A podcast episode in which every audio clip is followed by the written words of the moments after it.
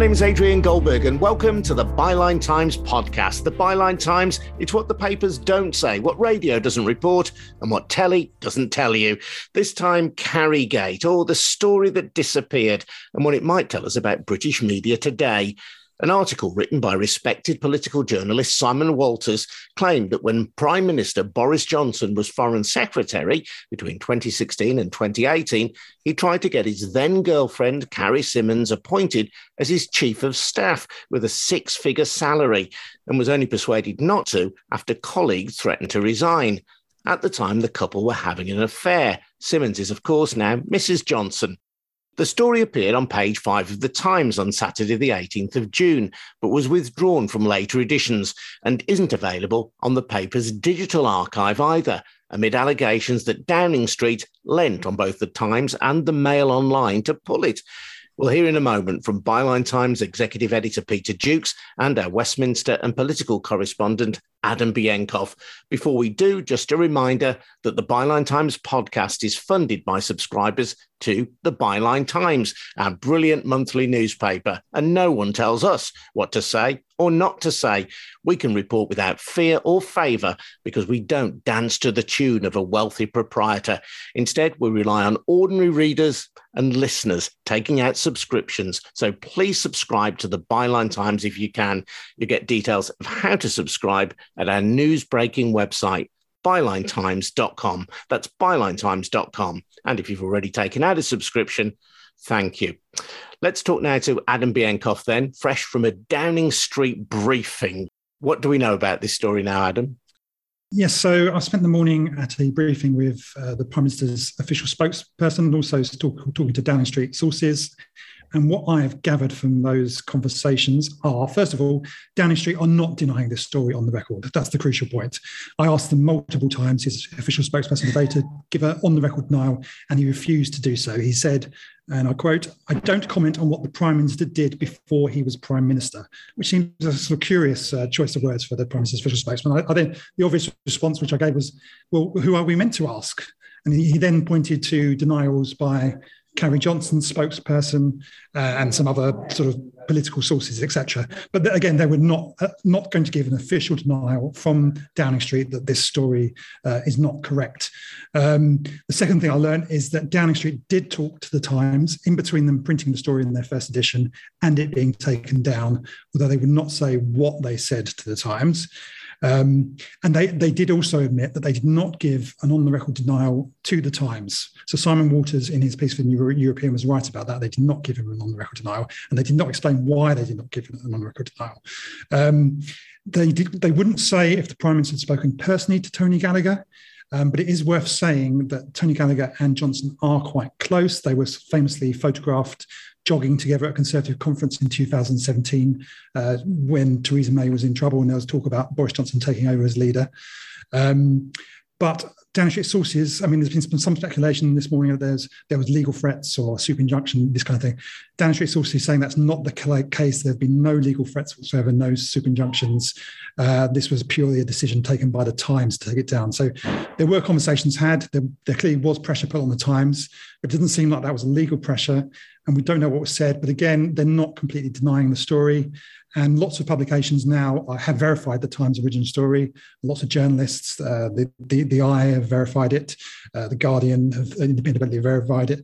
So, I mean, I would be amazed if this story, at least the central part of it, was false. I, I think it's highly likely that the story that he tried to get a job for Carrie Johnson is true, not least because he's, he's done similar things in, in the past. Um, the Jennifer Arcuri revelations about him getting favours for her when he was mayor of London, and as I say, there hasn't been official denial. So I think it's it's undoubtedly that at least uh, the core of this story is true.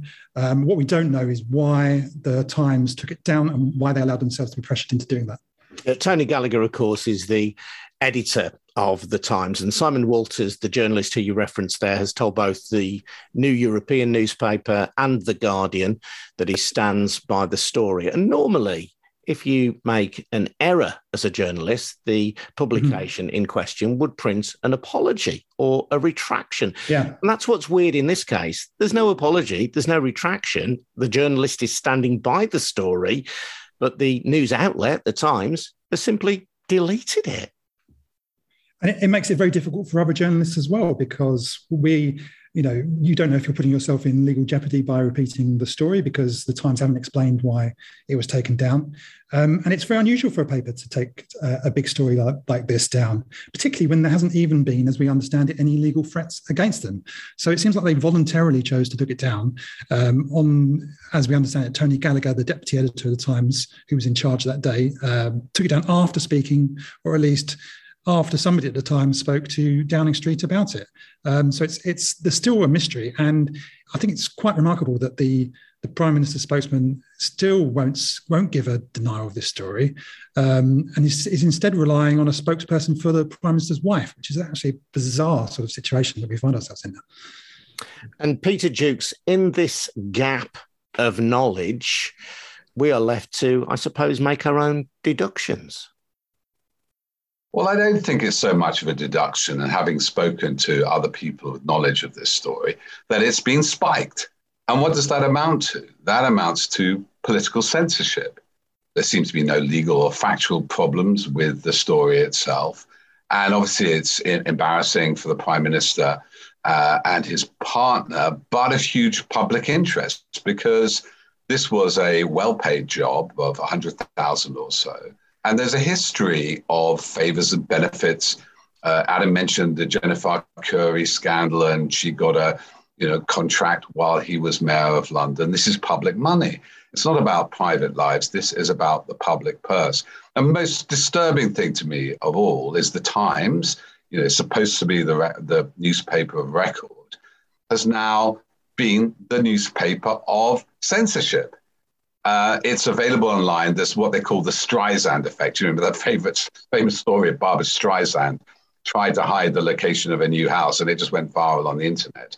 This story, it's been, if you if you like, it's been covered up in a cack-handed way, but it speaks to something Hadi, our editor Hardeep Matharu has written about on Byline Times today. Something, well, obviously I've been working on for quite a while, uh, but our team have increasingly noticed, which is, you know, the private interests of press proprietors and their political pundits, some of them like Gove and Johnson were columnists for these newspapers, expressing their private interests above the public interest. And this can't go on. It makes the press a laughing stock.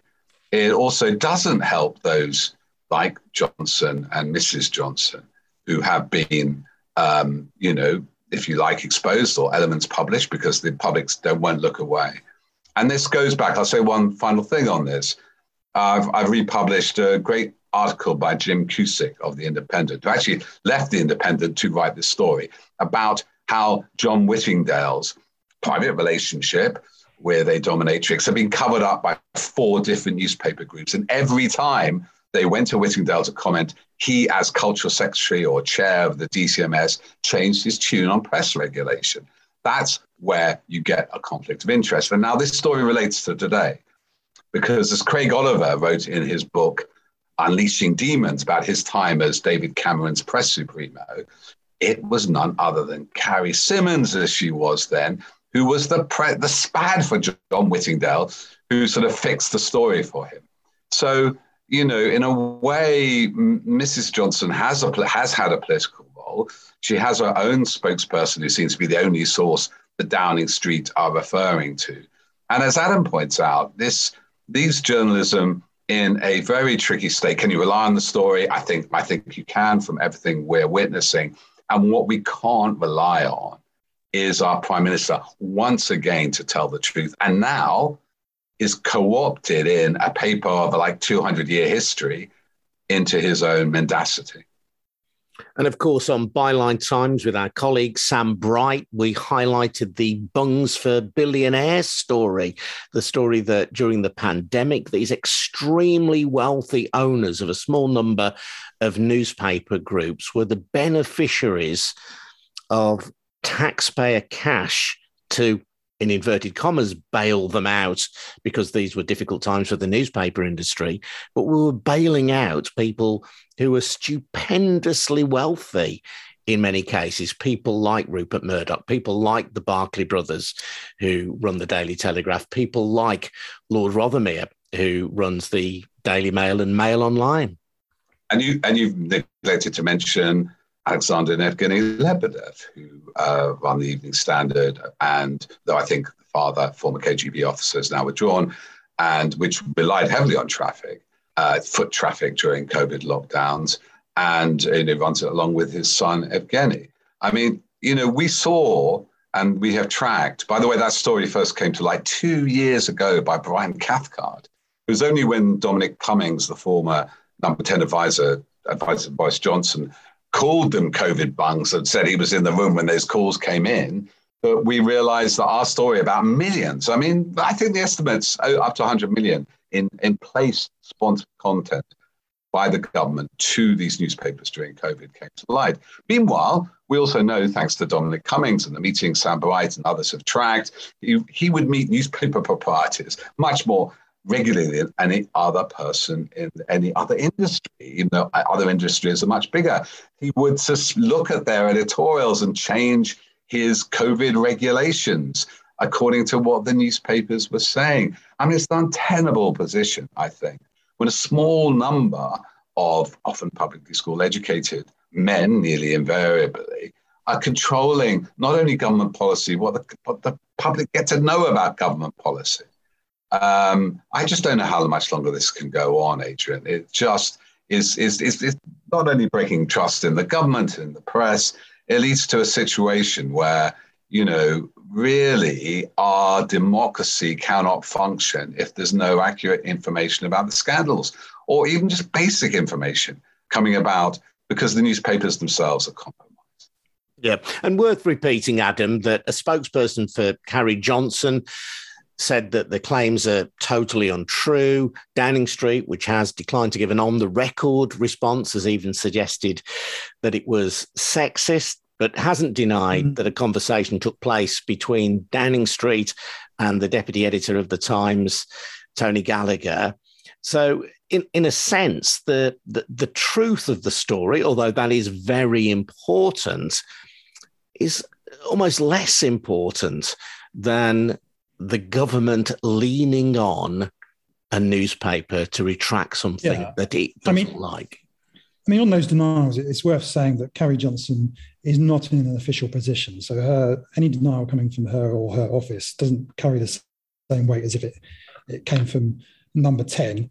Um, and when when government doesn't want to officially deny something, they often give off the record denials, calling it sexist, etc. So I don't think we can carry uh, too much weight on that. And but of course, we the the Prime Minister's media team has got a recent record of repeatedly lying to the press uh, over recent months, uh, most notably over the Partygate scandal, in which we were repeatedly told there were no parties and all rules were, were kept. And uh, later we, we, we, realised that we'd been sort of routinely and, and uh, methodically lied to over, over weeks and months. And so the, the fact that the on this story, the Prime Minister's spokesman won't even give an off the record denial, I think tells you everything you need to know about um, how reliable this story is. But I, I, think, as Peter says, uh, the, we already knew that we couldn't trust what Boris Johnson said. We already knew we couldn't trust what his spokespeople said. Uh, but what this is now bringing in, into doubt is the the reliability of the Times, which is, you know, for, for whatever its faults in some areas, does have excellent journalists there and, and, does have a good record of breaking big stories like this. And actually, it's worth saying that a lot, a lot of other Times journalists. Um, are quite unhappy about this, the fact that this was taken down, um, and believe that there was a sort of high level intervention uh, with the editor of the paper in order to get this taken down. But it does destroy trust in a lot of the good work that some investigative journalists have done at, at the Times. And of course, Simon Walters as well, who is a multi award winning journalist and has never had his credibility questioned on, on these kinds of stories before. And indeed, Peter, the story first appeared in 2018, I believe, in Lord Ashcroft's biography of Boris Johnson. No legal action was taken against Lord Ashcroft, who, of course, has been a, a Conservative Party treasurer and a big party donor over the years. Simon Walters put a bit more flesh on it and checked it with numerous sources. So th- there's certainly no reason to to disbelieve the story, but it does pose big questions about whether in Britain in 2022, we live in a free society in which journalists can report truthfully about those in power in our country. That's a scary, scary thing to have to confront. It's very scary, Adrian. Yes. I mean, I think there is a big difference between what Simon Walters did and what was in the Ashcroft book. There's much more detail. He'd obviously created a proper story out of it. Ashcroft they might have wanted to deny and didn't make it to the front pages. Though I believe the Mail has been serializing some of Ashcroft's um, biography of, of the Prime Minister and his partner, but very much from inside sources I know, burying the lead. Um, and uh, you know, the one thing is, I you know, we have a feral press. It's always that's what Tony Blair complained of, didn't he? Leveson, the feral press, or when he resigned.